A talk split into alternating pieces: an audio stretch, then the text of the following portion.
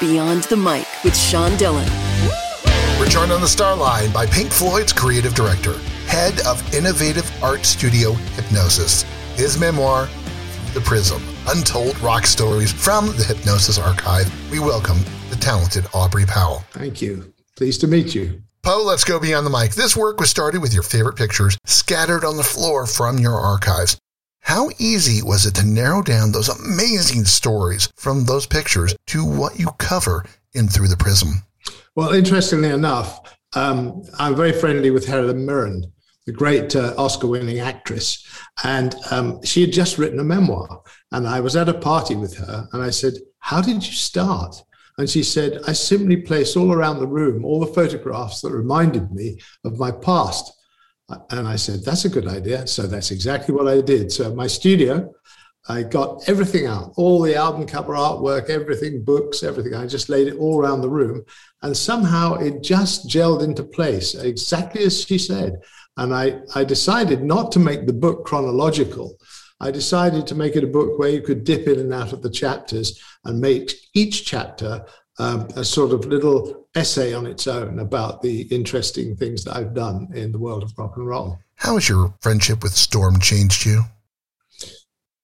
My friendship with Storm changed me dramatically. Um, I was just a, a, a lost soul in Cambridge, just out of school. My parents lived abroad. I was footloose. And I met this guy who was two years older than me, highly intelligent, very difficult, very demanding.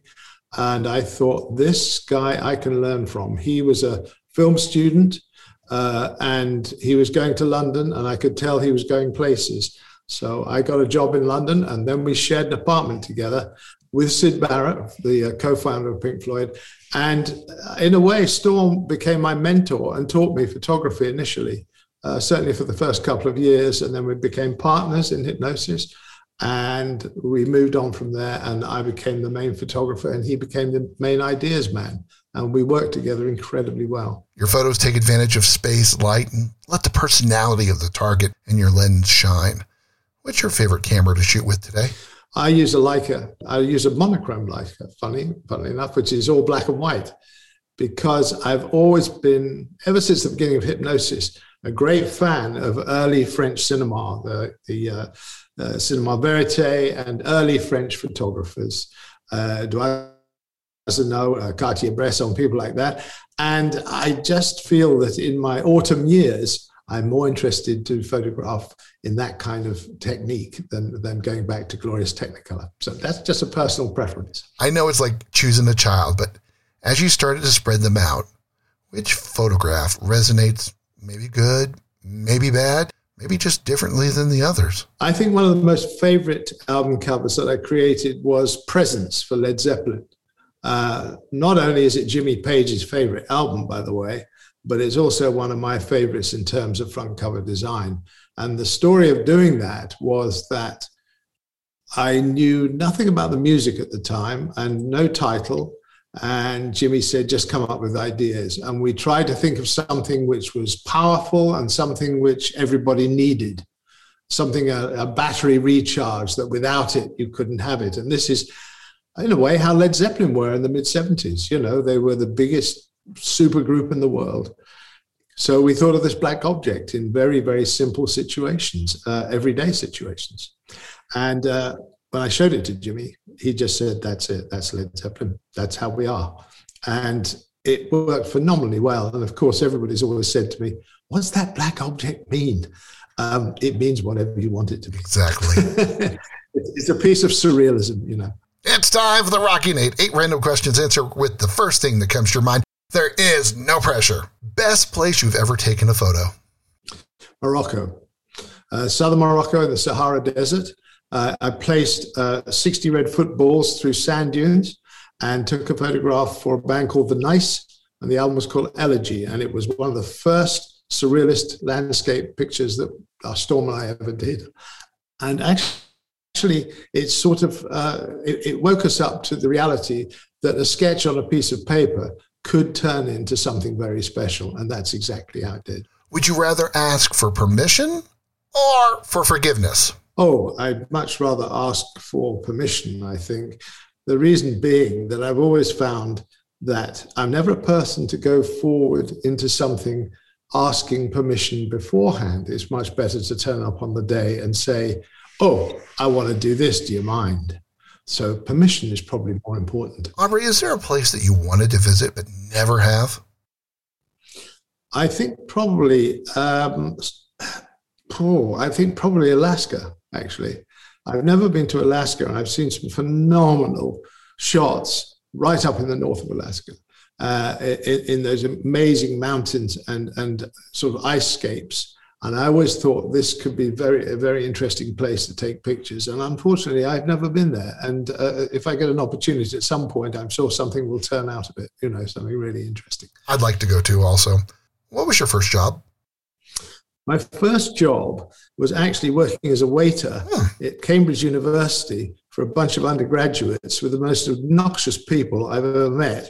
Uh, more arrogant than you can shake a stick at. And if you've ever done that job, I don't recommend it. But I needed the money, and I was just I'd just been kicked out of school, so I had to do something. Who's the person who had the best smile? I think the person who had the best smile for me was probably Paul McCartney. I got very close to Paul in the 1970s. I toured with him. I did a book about him. Um, and I did a lot of album cover work for him and made a couple of films for him in the 1980s. And I think when Paul smiled and, and grinned, he had a great sense of humor. Uh, you really felt it. You felt something. You know, he's just, he's a very special person. Uh, somebody who almost has a, a sort of insense, in, in interior sense of of what's what and and I've always felt that uh, there was a lot of joy around him. You know, what was the first concert you ever saw live?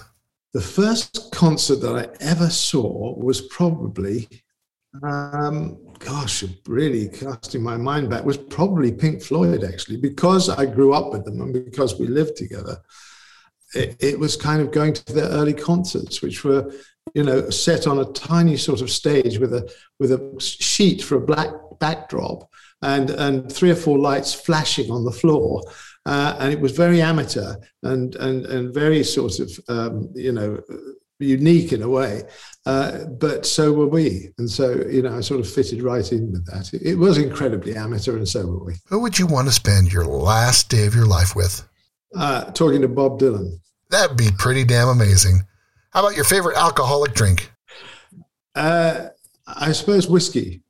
I drink whiskey every night and I have done all my life. It's time for One Big Question with Aubrey Powell, author of Through the Prism Untold Rock Stories from the Hipgnosis Archive Beyond the Mic. Aubrey, has artwork creativity disappeared from the vinyl days? And what do you think about what is being put out musically today? First of all, I think that the days of vinyl uh, album covers, you know, the great canvas, which was 24 inches by 12 inches on double gatefold, have gone and that's very sad. I mean, I know there's a retro sort of view that that vinyl's coming back, and it is. But the other thing about the 70s, in those halcyon days, money was no object. Albums told in tens of millions. Consequently, if I wanted $50,000 to create an album cover, I could acquire that. What I feel is now that when I go onto Spotify or anything else like that, what I see is a thumbnail picture and, and, and it's not very interesting. I think the art has gone out of it, and it's very sad. But you know what? What can you say? That's that's progress.